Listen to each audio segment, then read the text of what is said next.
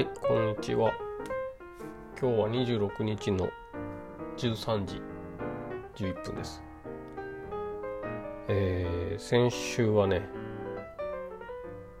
ラジオ、非常に、非常に盛況で、えー、たくさんのお声をいただきましてありがとうございました。あの、木曜日の夜だったかな？22時ぐらいから、えー、大輔さんとのりちゃんと収録しましてあれ結局ね2時間半ぐらい喋ったんですけど多分、えー、その配信した内容深夜ラジオのようなものとして配信した内容は3時間半ぐらい下手したらあったんじゃないですかね。第80回から始まり第90回まで全部その内容だったのでまあいろいろえっ、ー、と好みの音楽とかをね途中で挟んだりしながら、えー、トークをこうさせてもらいましたので。いや素晴らしかったですね。あのもう皆さんお気づきだと思うんですよね。あの思うんですけどあえて言葉にしていいですか？DJ が素晴らしいですよね。あの曲回し。いやー、これね。本当まあ、なんだろう、最初はあんまり深く考えてなかったんだけど、お二人の持ち歌、持ち曲の中になんとなく、あの、この会話の流れで流したら自然だなって思える曲っていうのがそこそこなぜかあったんですよ。だからあんまりこねくり回さずに思いついた曲並べてみたんです。で、あの喋ってる最中はそんな途中で曲流すとか何にも考えずに喋ってるので、まあ冴えてますね、DJ がね。これ。参りましたね、本当にね。えー、だんだんね、あのー、曲によって、その歌われた時期とか、その時の心持ちみたいなところも変遷していってると思いますし、まあ特にのりちゃんのやつなんてね、あの、ノイズの有無で 収録時期が大体わかるっていうのもあるし、楽しい収録でしたね。えっと、一応文章で簡単に紹介はしたんですけど、もう一度改めてどんな曲流れたかっていうのをご紹介していこうかと思ってこの収録をしてます。じゃあ順番に行きましょうか。えー、まず第80回のところで流したのは、これも名曲中の名曲なんですけど、えー、ノゲタスカっていう、これインディーズバンドで結構関西、関東にぎわしてるバンドですね。ユニット？ノゲタスカのこの指止まれ。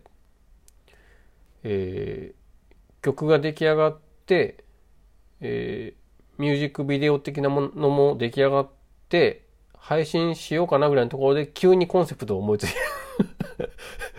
これチャゲアスじゃね？っていうコンセプト急に思いついてそっちに急旋回するっていうね。あの弱小事務所の戦略みたいな感じですけど。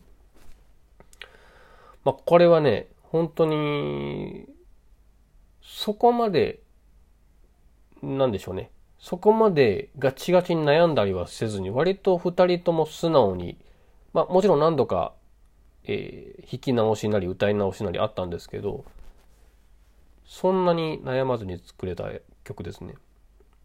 でやっぱりあのご本人もねタスカの方もコメント欄で言ってましたけどこれコロナ禍においてそのなんだろう状況を、えー、どうしてもちょっと勇気づけるというか励ますというかそういった感じの歌に結果的になってるんですよね。それがね、結構、あの、熱量を感じるというか、いいなって思います、聞くたびに。あの、野毛は、野毛は歌い慣れてないから、ハモリはちょっと未だに聞くに耐えない部分はありますけど、えー、まあちょっとこれ、時々聞き返したかなるかな。もともとはあの、僕の方、僕じゃない、えー、野毛の方のインスタに投稿してる、キーが、ソ、ジ、G の音？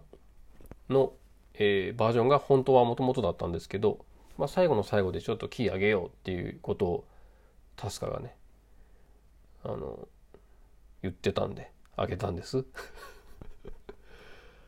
これちょっと思い出しがてら、先週、収録直前ぐらいに、久しぶりにタスカの、あの、投稿を見に行ったら、未だに未だに曲よりインタビューの方がコメントとかハートとか多いっていう、この気まずい事態でしたね。えー、もう今度からじゃあインタビューだけでいいんじゃないかっていうね。まあそういうわけにもいかないですね。はい。はい。で、次に81回の放送で配信させてもらったのが再生っていうのりちゃんの曲ですね。これはね、あの、思いついた。というのはまあ、基本的にこの人の世界観ってこういうとこなんじゃないかと僕は常々思っていて、あの、暗いですよね 怒るかな。暗いですよね。基本的に。明るい曲とかももちろんお作りになるのは知ってますけど、この人の何がちょっと興味をそそるかって暗いとこだと思っていて、えー、でまあ結構シンプルなコードとかの並びの曲も多いですけど、まあ、この再生って曲はなんか、なんか離れなくなるですね、耳からね。木曜日のね、雨の夕方感がすごいある。と思うんですよ。で割と割と前から時々聞き返すなと思ってちょっと挟み込んでみたりしました。ね。あのいいですよね。インディーズバンドがカセットテープを手売りしてる感じのザラザラしたね。ノイジーなね。はい。で、それが81回。82回のところでは、ちょっとお遊びがてら、えー、ほなちゃんと、えー、私で作ろうとしてる曲を少しバックで流してみたりして、これ本当にいい曲で、ちゃんとやろうとは思ってます。心のどこかで。ただ 追いついてないだけですね。あの、これ A メロ僕作って、えー、サビとかはほなちゃん、で歌詞もほなちゃんなんですけど、まあ C メロとかもし思いつけば僕 C メロ作りますってちっちゃな声でね、えー、言ったのがもう今モノクロですねもうその風景がね。時々冷たいツッコミが来るのを割とワクワクしながらねどうなってますかみたいな感じのはいそんな曲を流しつつ、えー、82回の中では、えー、一番最新のねのりちゃんえケニーさんがギターを演奏されてるハローっていう曲、つい昨日、りょうちゃんがコピーしてましたけど、これも流しまして、これは名曲ですよ。あの放送中でも言ってるけど、本当に、なんだろうね、あのテレビとかラジオとかから流れてきても自然な感じがするし、少しだけ面白いメロディーですよね。上下感がね。ああいうところも達者だなと思って。うん。でもなんかノイズが少ないのはちょっと寂しいですよね、こうなってくるとね。えー、はい。これ CD に収録される見込みってことだから楽しみです。で83回で流したのは大輔さんの七色っていう曲で、まあこれもね、これはもう説明不要なぐらい大輔さん感のある、そして、えー、なんだろうね。もうこれ、去年、違うか。一昨年ぐらいですっけね、できたのね。まあ、いかんせん、いい曲ですよ。で、大輔さんの声が自然と、当たり前だけど、自然とフィットする曲の感じとか、うん、こういう方面のこう太陽っぽい感じのイメージがぐっと、あの、もう厚かましいぐらい どうだっていう感じの曲を歌えるのはこの人の強みだなと思いますね。僕が七色歌っても多分4色ぐらいしか出ないですからね。えー、はい。あの、絵の具って皆さん何色からなくなりました？僕ね、やっぱ昔から青色がすごい好きで、ドラえもんも好きだったから、6チャンネルだったんですよ。関西で、えー、テレビ朝日って。で、6っていう数字と、ドラえもんと青色？あたりが、すっごいすぐ、あの、お気に入りになっていた気がする。初めて買ったソニーのウォークマンも、えー、まあ、濃い青色ですね。村上くんと一緒に大阪の日本橋まで買いに行きましたね。でその帰りに変な詐欺師に会って、路上で声かけられたんですよ、二人で。中学の2年生ぐらいかな。お年玉を両手に持ってるぐらいのね、年齢で買いに行って、で、え、もう買ったから、ウォークマン買った後だからもう所持金あんまないんだけど、変な詐欺師に路上で呼び止められて、あの、カードをね、紙でできたペラペラのカードを見せられて、このカードを店で提示したら、なんでも、えー、半額で買えるよって言われたんですよ。もう中学生っぽいから舐められてるんですよね、完璧に。で、えー、でもなんか怖いのよ。なんか、目とかが。あの、ちょっとプツンってきたらすごいこと言いそうな感じの雰囲気になる兄ちゃんで、で、お互いそれ2枚最後残ってるから2人特別売ってあげようかとか言ってくるんですよ。で、僕はもうその時、はい一休さんの出番来たと思って、あの、それ1枚3000円って言われたんだけど、で、先に1枚買って、もう1枚じゃあ半額なんのみたいなこと言って。で、え、それはないやろとか言われて。向こうもはした金なんでしょうけどね。なんかでも、そこでちょっと、理論的言い合いになって このカードだけは無理なんだ、みたいなこと言われて。わちゃわちゃ言って言ってる間に、ね、人が多くなってきてね、結構煙巻いて逃げましたけど。昔は変な人に路上で止め止められましたよね、よくね。あの、あ、変な人ってくくっちゃ申し訳ないんだけど、あの、ね、目をつぶって祈らせてくださいとかありましたよね、路上で。あれなんでなくなったんだろう。昔僕深夜放送で少し喋ったことあると思うんだけど、ね。あれなん宗教かなんかですよね、確かね。えー、はい、そこまでが七色絡みの話でした。84回。えー、これ1回の放送じゃ紹介終わらんな。84回は、えー、同じく大輔さんの同じ景色をっていう曲ですね。これと、あれ？これ何の話から言った、あ、そうそうそう、これ、えー、ゆうこさん一家とかの話をしてる中で、なんか家族感のある物語を歌った曲なかったっけ？と思った時に最初に、まあ、自然と浮かんだのがこれで、いい曲ですね。これはもうあんまり、あの、添えておくエピソードとかないんですけど、あの、道端でさ、祈らせてくださいって言われる話、僕言ったことありましたよね。日野くんと塾行ってる途中で、遭遇した話していいですか？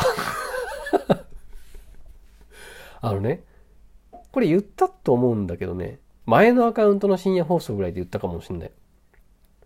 あの、僕、坂瀬川、宝塚市の坂瀬川ってところの駅前の、検診官予備校っていう、まあ、塾に中学、高校行ってたんですよ。あ、違う、高校は西北か。中学の間だけかな。坂瀬川の予備校行ってて。で、その、もう遅刻寸前だっていう時に、バス降りてその予備校まで歩いてる途中に、ちょっと祈らせてもらっていいですか？って女の人に言われて、で、日野くんと僕の前に立ちふさがるんですよね。で、多分宗教なんですけど、えー、調べたら出てくると思う。で、ちょっとね、あのー、なんでしょう。えー、同情の余地があるというか、えー、ちょっと近親者を亡くされた方とかが、えー、道端でね、あの、他人のこう、幸せを祈ってあげることによって、自らも救済される的な、多分、えー、趣旨なんです。で、そういう宗教かなんかがあって、祈らせてくださいって言われたの。道で。で、目を閉じてください。手を合わせて目を閉じてくださいって言われるんだけど、僕それ2回くらいそれまで遭遇してたんですよ。んで、その背景もちょっと知っていたので、それまではまあまあ、ちょっとなんか恥ずかしいし変な感じだけど、まあいいかと思って、祈らせてくださいに対して、はい、まあいいですよって言ってたのね。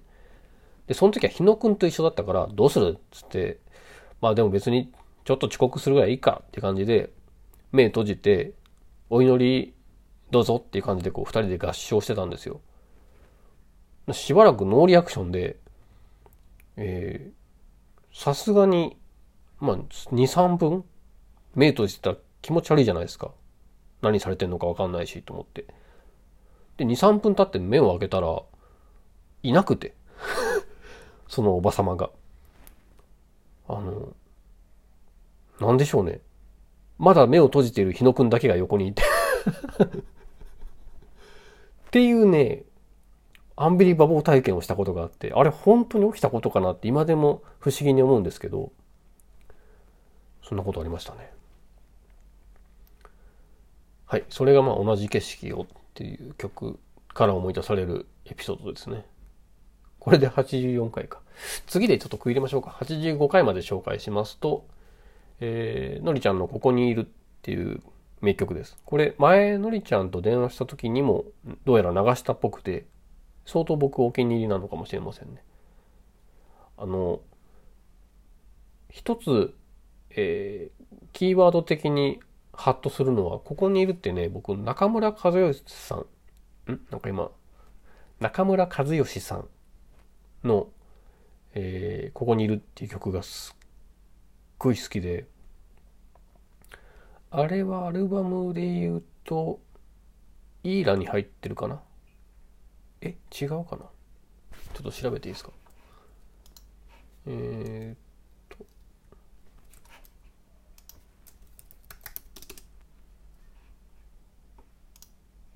あごめんなさい。金字塔だ。金字塔に入っててあすごい豆だな。この頃の iTunes 見ると僕星とかちゃんとつけてますね。ここにいるは星5つですすっごい曲でこれをね、どうしても想起する部分もあって、このここにいるっていうフレーズすごい好きなんですけど、まあそれだけじゃなくて、もちろんのりちゃんのこの曲も惹かれる部分がすごいありますね。なんかこの明るいんだか暗いんだか自分でもわかんなくなってきてる感がある。そういう揺れ動きが好きなのかもしれないですね。中村和義さんは今の人はあんま聞いたことない人多いでしょうね。あの、永遠なるものとか、ここにいるとか、えっとね、ぜひとも聞いてほしいな。まあ、犬と猫ぐらいは超名曲なんですけど、この金字塔っていう、えー、デビューアルバムかな？だけでも僕星5つの曲が12345 6曲入ってるからね。えー、すごいいい方ですよ。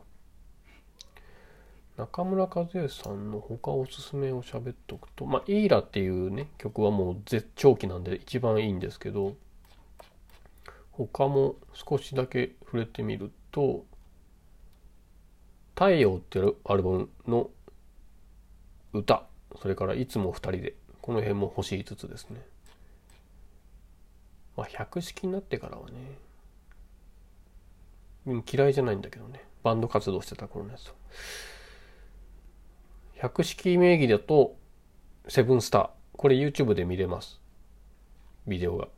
ぜひとも見てほしいかな。あ、一回僕がこれいい曲だよって言ったら、結構あの、弾き語り、ヒヒさんとかもしてくれたのが、えー、百式名義でリリースした「もしこのまま」っていう曲ですね。これはめちゃんこグッときますね。まあ、この方はやっぱロックもうめちゃめちゃロックな側面もありつつやっぱり根底にフォークとかそういった部分がすごい感じられて奥田民生さんが全く別の土地で全く別の進化をしたらこうなったのかなっていう感じもしますね。はい。じゃあ長くなったんでここで一旦切ります。ではでは。